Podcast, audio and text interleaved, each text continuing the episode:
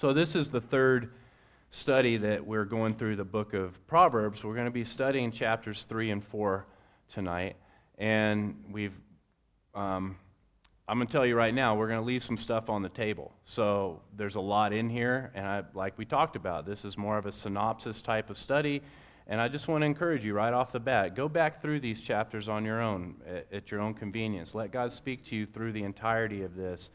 And as we go through the book of Proverbs again. It's the kind of thing that's meant to be digested slowly over time. But as we kind of introduce certain aspects and themes and characters, that maybe that'll give you some tools when you go through it on your own to, to, uh, to get the most out of it. That's my hope. So last week, um, and this is, again, that, that theme that we're starting right from the beginning. The fear of the Lord is the beginning of wisdom. We talked about how why that's the beginning it's not the end. That, that that reverence, that fear, that awe that we start with should progress from there to hope and to faith and eventually into love, this relationship that we have with our Father. We talked about how obedience to the, His commandments are like a crown in our life, or like a pendant around our neck, those things that, that adorn our lives and identify us with our Savior. We talked about the dangers of consenting to evil of honoring the Lord and not just what we do with our money, but how we get our money. The money that He gives us. Not just how, what we do with it, but how we, how we get it and having those, those standards and not being tempted in that way. That those should be opportunities for light and the gospel and our testimony. We talked about how God's economy is based on giving and not taking, defending and not exploiting. And we finally we saw wisdom crying out in the streets. And that's something that we're going to revisit down the road. Wisdom being personified, crying out in the streets. And I love that picture, meeting us in our places of work and business and just the grit of our life and not in some sanctimonious place that we, but just where we're at every single day and how these things are applicable in just the most basic ways in our life. And, and that's how we should look at them. And fi- I guess I said finally last time, but this is finally. we touched really briefly on adultery, both literally and spiritually, and the great cost of committing adultery against our spouses, but also as well as the Lord when we pursue and are seduced by the world. And that's kind of a review of last week. And, and again, some of those themes are going to be are going to come back out in, in later studies, but um, Let's just start. We're going to start in chapter 3, verses 1 through 4. And just that, a great admonition again. We hear this heart of the Father starting out says, My son, do not forget my teaching. You could also put my daughter there, so you ladies don't feel left out. My son, my child. Do not forget my teaching, but let your heart keep my commandments. For length of days and years of life and peace they will add to you. Let not steadfast love and faithfulness forsake you. Bind them around your neck. Write them on the tablet of your heart, so you will find favor and good success in the sight of God and man. So we're told, first and foremost, not to forget, to remember, to keep the commandments, to bind them, to chain them and I get this, impri- this, this, this picture of like imprisoning them around our necks, locking them to ourselves in a sense. We're told to carve them permanently into our hearts, to inscribe them permanently into our hearts. In the Old Testament, there was a prophet named Samuel. Does anybody remember Samuel? The prophet Samuel? who was devoted to the Lord when a young boy by his mother Hannah. Hannah had been barren and promised to dedicate her son to the Lord if he opened her womb. And I'll read real quick uh, 1 Samuel 2:26. Now the boy Samuel continued to grow both in stature and in favor with the Lord and also with man. And we see that same kind of terminology, right? That, that in his submission to his mother, to Eli the priest, he grew. He grew. And he grew spiritually, he grew physically, and eventually became the vehicle through which God would anoint King David the progenitor of the Messiah. And that's amazing. This young boy that was just, they weren't anybody special, but this woman that came with this simple prayer. But we see as he submitted to the commandments of God and submitted his heart to God's Spirit, look what God was going to use Samuel. And he was a great prophet. It was said of Samuel that not one of his words fell to the ground. And what that means is everything he said came to pass. That God had given him that gift, that, and, and I imagine he was has some discernment with his words, right? Not like some of us, like myself, that kind of just talk all the time and everything, but that what he said meant something. That's what we're saying. But it all started with that simple prayer, started with that submission to God. And I wonder what great works the Lord has for us in such simple beginnings. In 1 Samuel, this verse we just read, it serves as a contrast to the preceding verse in 1 Samuel, which prophesies the death of Eli's disobedient sons. It says that God actually had intended to put them to death. And we're not going to get into all that aspect of what that means. But the contrast of growing in favor with God and man, and of Eli's sons and their disobedience and wasting the privilege that God had given them. And true to our text, they died prematurely at an apparent young age, while Samuel grew very old in his service to God. But that, that same that same def, uh, description, they grew in favor with God and man, favor and stature, I should say. The same thing is said of Joseph, that he was shown favor and grew, you know, in, in stature in, in his environment, even though he was a slave. Daniel, the prophet Daniel, the same thing is said about him. And finally, John the Baptist, it was said about him as well these great saints of God that we see in the Bible. But finally, we see, I just say for this is the second time, finally, this is the real finally, we see it said of our Lord in Luke 2 52. It says, And Jesus increased in wisdom and in stature and in favor with God and man. It's that same saying that, we, that we're reading about that we see introduced in, in uh, Proverbs. And that passage comes after the account we have where he stayed behind in Jerusalem. His family had gone to visit Jerusalem in Passover, during Passover, as was their custom, and they take off in this great caravan, apparently. But Jesus decided to stay, and they find him, and he says, Didn't you know I would be in my father's house? But it says that he came home and he submitted back to his parents, and that's when he began again to grow in favor with God and man. It's an interesting thing that humility precedes that. Keeping the commandments is kind of predicated on that humility and that submission.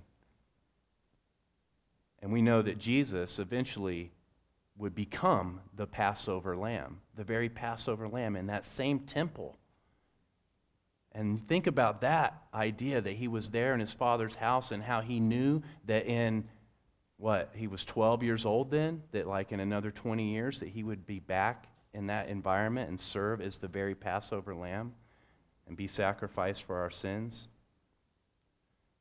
the interesting thing i see in that were one of the promises of keeping god's commandments it says is a long life length of years it says and that's also a theme that's throughout proverbs that that's a sign of god's blessing but we know that Jesus did not have a long earthly life, that he was a relatively young man. He's much younger than most of us, or many of us. I don't want to put that on you guys. You're much younger than me when he gave his life in this world. In Acts 8:33, it talks, it, and this is, a, this is a quote from Isaiah 53 that's in Acts 33. But it says, In his humiliation, justice was denied him. Who can describe his generation? For his life is taken away from the earth. It's talking about who, it means he didn't have any descendants, physical children. It means he was cut off at a time. That would be considered a curse from God. And yet we know that it was God's will, and without his sacrifice, we would have no life. Jesus is the resurrection and the life whose kingdom has no end, whose life and reign never ends. And in Revelation, it talks about that, that he will have a kingdom that will never end. He will reign forever and ever and ever. And that's the long life that we've got to clue in on here. That it's not about how long we live here. And that's the blessing. See, and that's what we talked about in the first week. If you take Proverbs out of context without eh, the light of the gospel and the life of Jesus Christ and his person and what he did, you're going to miss some of that stuff. But when you see that, then that's what we're going to clue in on. It's not about this life per se. And I think, I think most of us know that. It's not about a long life here, but about a life that never ends. And the life we live here should not be counted by the amount of years, but by the quality and import of the years we're given to glorify Him. You guys, I mean, I think we all understand that. It's not about how long we're here, but what we do for Him while we are here, so that we inherit that eternal life that Jesus made possible. And again, that's this repeated theme we're going to see through Proverbs. So as we get to those passages, let's look at them kind of in that light the light of eternal life, the light of having an impact for the kingdom, and not necessarily trying to live to a 100. You know, I heard uh, we were laughing this morning at men's breakfast. We were talking about the food that was served, which was wonderful, but it wasn't what you'd call healthy in terms of modern healthy food, but it was good food. I mean, I ate, I ate a ton of it. And we were laughing because I read an article recently about Warren Buffett. Does everybody know who that is? Warren Buffett, this big financial guru. Um, what's he called? What's the name? The something of Omaha, the Wizard of Omaha, something like I don't know. But anyway, he's fabulously rich. He's 92 years old, guys. He's 92. He eats like a child. He eats like he drinks five cokes a day. He eats burgers and chips, and he has no nutritional value to his food. And he's he made it to 92 years old, so that says something, I think. But in any case, he was asked one time about that and he said, I'd gladly give up a few years of my life to, you know, eat what I want and be happy. And that's, you know, I think that's kind of profound too, in a sense. Not, I'm not encouraging that. But again, you know, guys, to sacrifice for the wrong reasons, to get a couple extra years here, it doesn't make any sense. What are we sacrificing in terms of our eternal life to get to that place where we have assurance and security in the life to come? and where our life here is an investment in that in that you know so i'm going to read down the next few uh, verses we kind of kind of move into a different topic here it's verses 5 through 8 if you want to follow along and this is a really popular verse you'll see this even um, you see this in a lot of places it's a great selection of verses but it says trust in the lord with all your heart and do not lean on your own understanding. In all your ways, acknowledge him, and he will make straight your paths. Be not wise in your own eyes. Fear the Lord and turn away from evil. It will be healing to your flesh, refreshment to your bones. And that word refreshment is literally medicine. It will be like medicine to your bones, it says. And we come back to this idea of the path the path, the way. And we talked about that a couple weeks ago the, the narrow, straight way that Jesus talks about, the way that can be hard, that can be difficult, but that leads to life, a way that has to be sought out. As we commit our lives to Him, He shepherds us in this straight path. And we're told that this path is one of health, that it's medicine. And our Lord, the Good Shepherd, desires His sheep to be healthy, to have good food to eat, and clean water to drink. In contrast, to be wise in our own eyes, to embrace evil, leads us down a path of famine and thirst. Down in verse 17, we also see, speaking of wisdom, her ways are ways of pleasantness and all her paths are peace. So down in verse 317, that's that verse. Her ways are ways of pleasantness, and all her paths are peace. So addition in to the promise of healing, refreshment. This path, despite difficulty, is a path of peace. And I think one of the most radical and misunderstood things that Jesus ever said is in the Gospel of John, chapter 6, 53 through 55. Jesus said to them, Truly, truly, I say to you, unless you eat the flesh of the Son of Man and drink his blood, you have no life in you. Whoever feeds on my flesh and drinks my blood has eternal life, and I will raise him up on the last day. For my flesh is true food and my blood is true drink. That's a really crazy thing to say. And a lot of people left when they couldn't understand that. Later on, Jesus would assure them that he wasn't speaking literally. He said, The things I'm speaking to you are spiritual. Okay? And so there are people that take this literally, and other denominations that um, I think Pastor Sean's talked about this, where they try to transform the cracker or the bread and, and into, and they look at those as those literal elements, but that's not what Jesus taught. But what we are taught here is the death and sacrifice of Christ for our sins are the lush green pastures, the cool, still waters, the life, provision, and protection spoken of in Psalm 23, which goes on to say, Even though I walk through the valley of the shadow of death, I will not fear, for you are with me. Your rod and your staff, they comfort me. He leads us, He feeds us, protects us. Even when His path passes through the dark trials of this life, He's with us. He's with us. I'm going to skip ahead to this other passage in the next chapter that continues to elaborate on that idea and it's in chapter 4, verses 11 through 19. So just a little bit ahead of that. But again, just elaborating more on that idea, it says, I have taught you the way of wisdom. I have led you in the paths of uprightness. When you walk, your step will not be hampered, and if you run, you will not stumble. Keep hold of instruction. Do not let go. Guard her, for she is your life. Do not enter the path of the wicked, and do not walk in the way of the evil. Avoid it. Do not go on it. Turn away from it and pass on. And these are the people we talked about in that first chapter. These people of the world that are defined simply as sinners, like we all were, like we all are.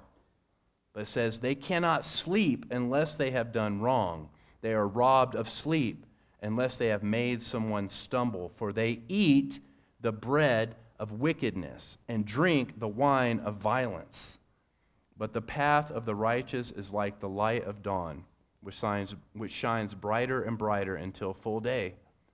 The way of the wicked is like deep darkness. They do not know over what they stumble. So, the point here while we subsist on the body and blood of Christ. The sacrifice that he made for us, the symbols of his love for us. As we feed on him and his word, they subsist on wickedness and consume violence. We get this picture of someone engorged on evil, having an insatiable appetite for sin. And we've all heard that saying, you are what you eat.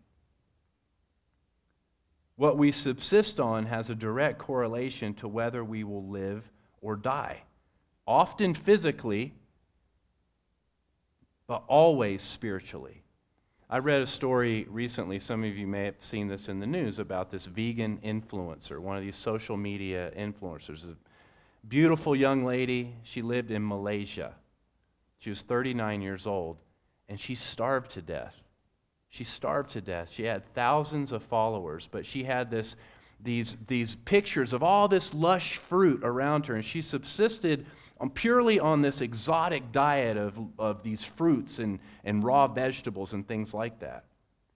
And she became more and more emaciated until she starved to death while on that diet, despite being affirmed by all these people in the world. You can go look this story. I mean, this just happened recently She was from Russia. She took these pictures that, you know, that, that people thought were amazing. And again, gave her that affirmation in her, in her deception. She was literally killing herself, but she was trying to make it look like this beautiful, abundant lifestyle that she had.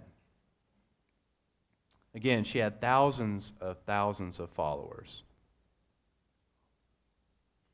This is what happens when we feed on indulgence and selfishness and the lies of the world as opposed to the nourishment found in the body and blood of Jesus. Where we walk on a path of healing and peace and light, they stumble aimlessly, but intentionally in the dark. And the scariest thing, guys, about living in the dark, about being in the dark, is that you get used to it. Your eyes adjust to it. Jesus says that the light in you is darkness. How great is that darkness? You ratchet down until you're in the dark and you think you're in the light. Just like this young girl with her diet. It's tragic. But that's what pe- happens to people philosophically, ideologically. And we see that in our culture rampantly today. Only the light of God's word can show us the way out. And I love this passage that says, The path of the righteous is like the light of dawn. And the dawn is beautiful, right? It comes, the sun comes up. I was out this morning on the river, and the sun kind of comes up. It starts hitting the river, and it's just beautiful. But the sun's only about, you know, 50% strength and stuff and then it just it just keeps growing and growing and growing and lately it just chases us into our houses right and into our into our air conditioning because it's so bright and that's the life of the believer whereas they're going darker and darker and darker but yet they think they're in the light. And guys we're the only thing that they can see. You know those people that we love that are close to us it's up to us to be that light to them to show them that they are in the dark. So let's skip back, back up to chapter 3. Shift gears again to, to verses 9 and 10. And I'm not, my eyes are just not up to this. I can see what's on that, but I just I can't tell. So, but we're on the, the verse, and I'm sorry to jump around on you, Chris, but we're we're at three, nine, and ten.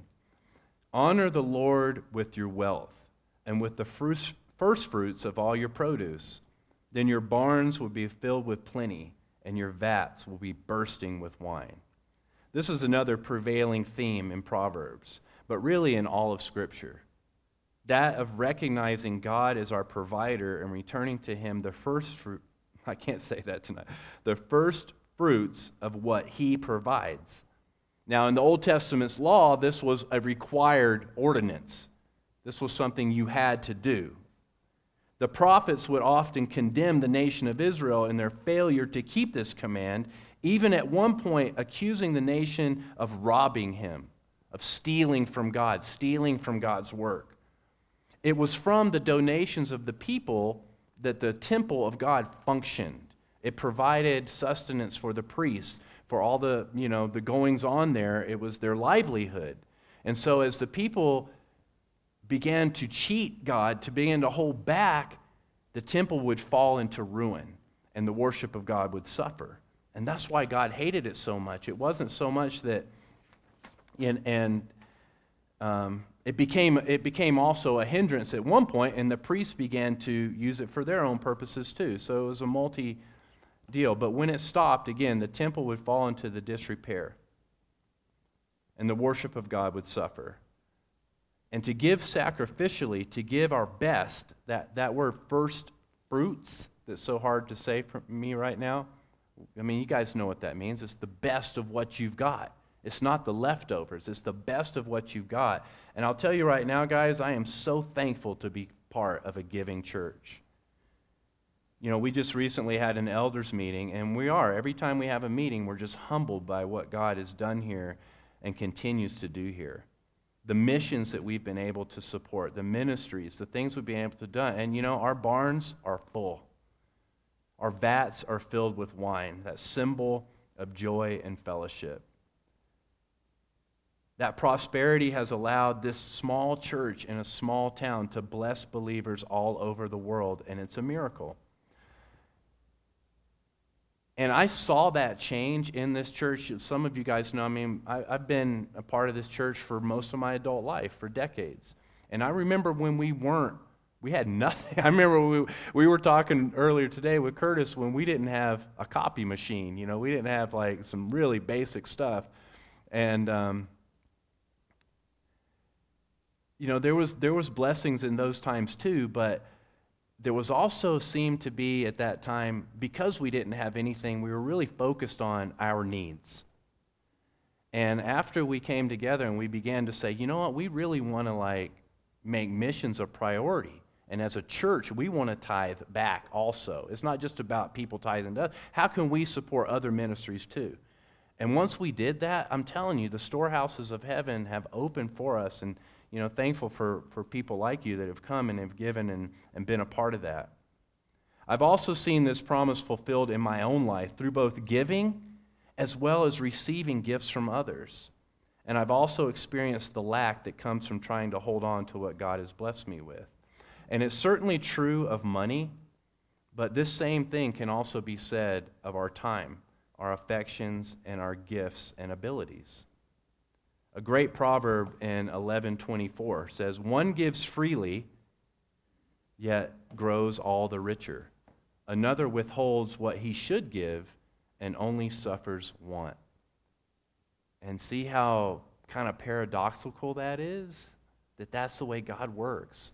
As we're generous, as we give in times of even in times of our need, that God promises to give us more and more and more.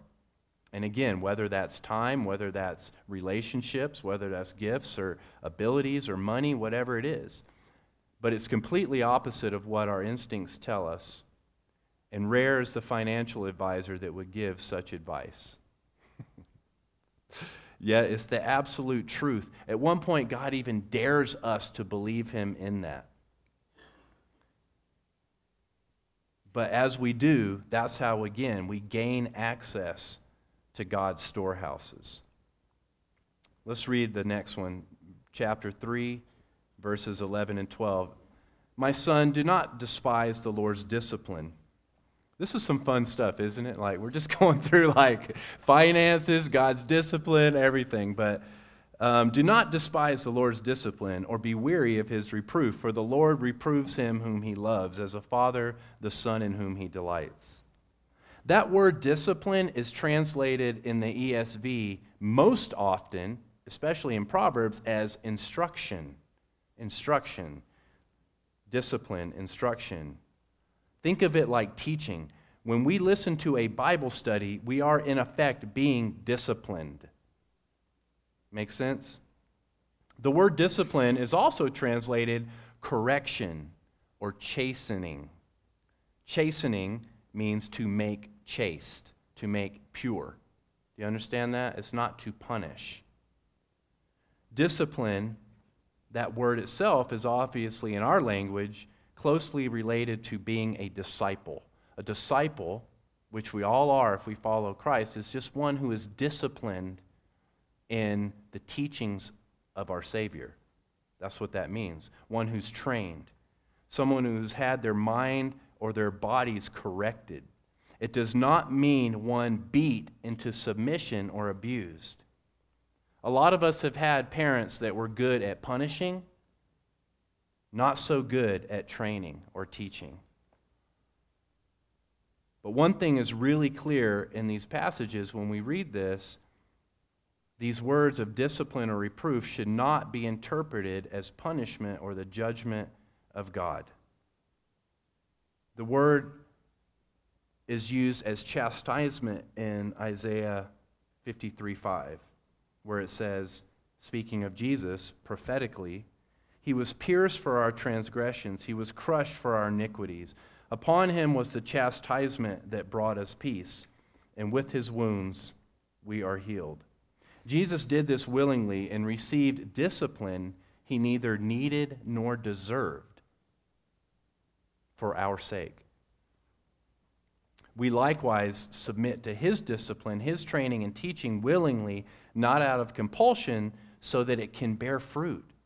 That's the point, right? It's not just so we can be all lined up with, you know, it's so that we can bear fruit for his kingdom. And that same passage that we just read, don't despise the Lord's discipline, is quoted in Hebrews 12.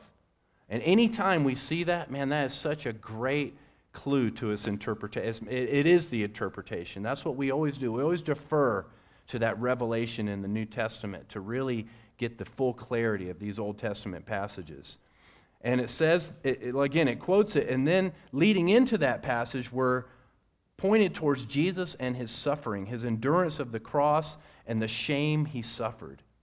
It then goes on to compare the discipline of the Lord with that of imperfect earthly fathers. It says we all had fathers that disciplined us, and they did the best they could, but they're not God. And we respected them. We also ought to submit to our heavenly Father. But the thing that I, you know, I'm one of these, I just, I just want to pick at this stuff sometimes. And I've really been really looking at this all this week. You know, what is this discipline? What is it? Because it doesn't, it just, it's kind of vague. It doesn't say, like, it doesn't give a specific instance. Like you did this thing and then this thing happens and that's God's discipline, right? It just, it's kind of open ended. To me, at least. But one thing I do know is very dangerous to view the discipline of God purely from a circumstantial outlook. Does that make sense? Trying to decipher or divine our circumstances to figure out am I being disciplined from God? Is God angry with me? That's a really pagan idea. And we all kind of have that nature. You know, the ancient pagan gods, that's how the people looked at their gods. Like, if I'm really good, then I'll get favor from God. If I'm not, then God's going to punish me. If I give him enough, you know, sacrifices, oxen, sheep, you know, you would see that in the Iliad, that book where, you know, there, um, there's Achilles, and he's, you know, if you give me victory, I'll give you this whole bunch of stuff. And, and the God's like, Did you hear that? Okay, he's going to give me 50 bulls. If this guy over here gives me 60, then I'm going to listen to him because he loves me more. And that's the way those, and we start to view God like that, and it's not accurate at all. We start to look at our circumstances and trying to discern those things. Material gain does not always indicate God's blessing. Likewise, tragedy or trial is not necessarily a sign of God's anger. And we know that from the bulk of Scripture, from the balance of God's Scripture, so, what are these clues that we're getting here in Hebrews and in this passage? Number one, it's just part of being a child of God. That God loves us and cares for us and wants to keep us trained in His ways for our good. That's the second thing. It's for our good. It's not for God's good, it's for our good that God loves us and wants to train us in righteousness and faith. The third thing is painful. It's painful. Anybody that has any sort of training regimen at all knows it's painful. It's not easy to excel at something.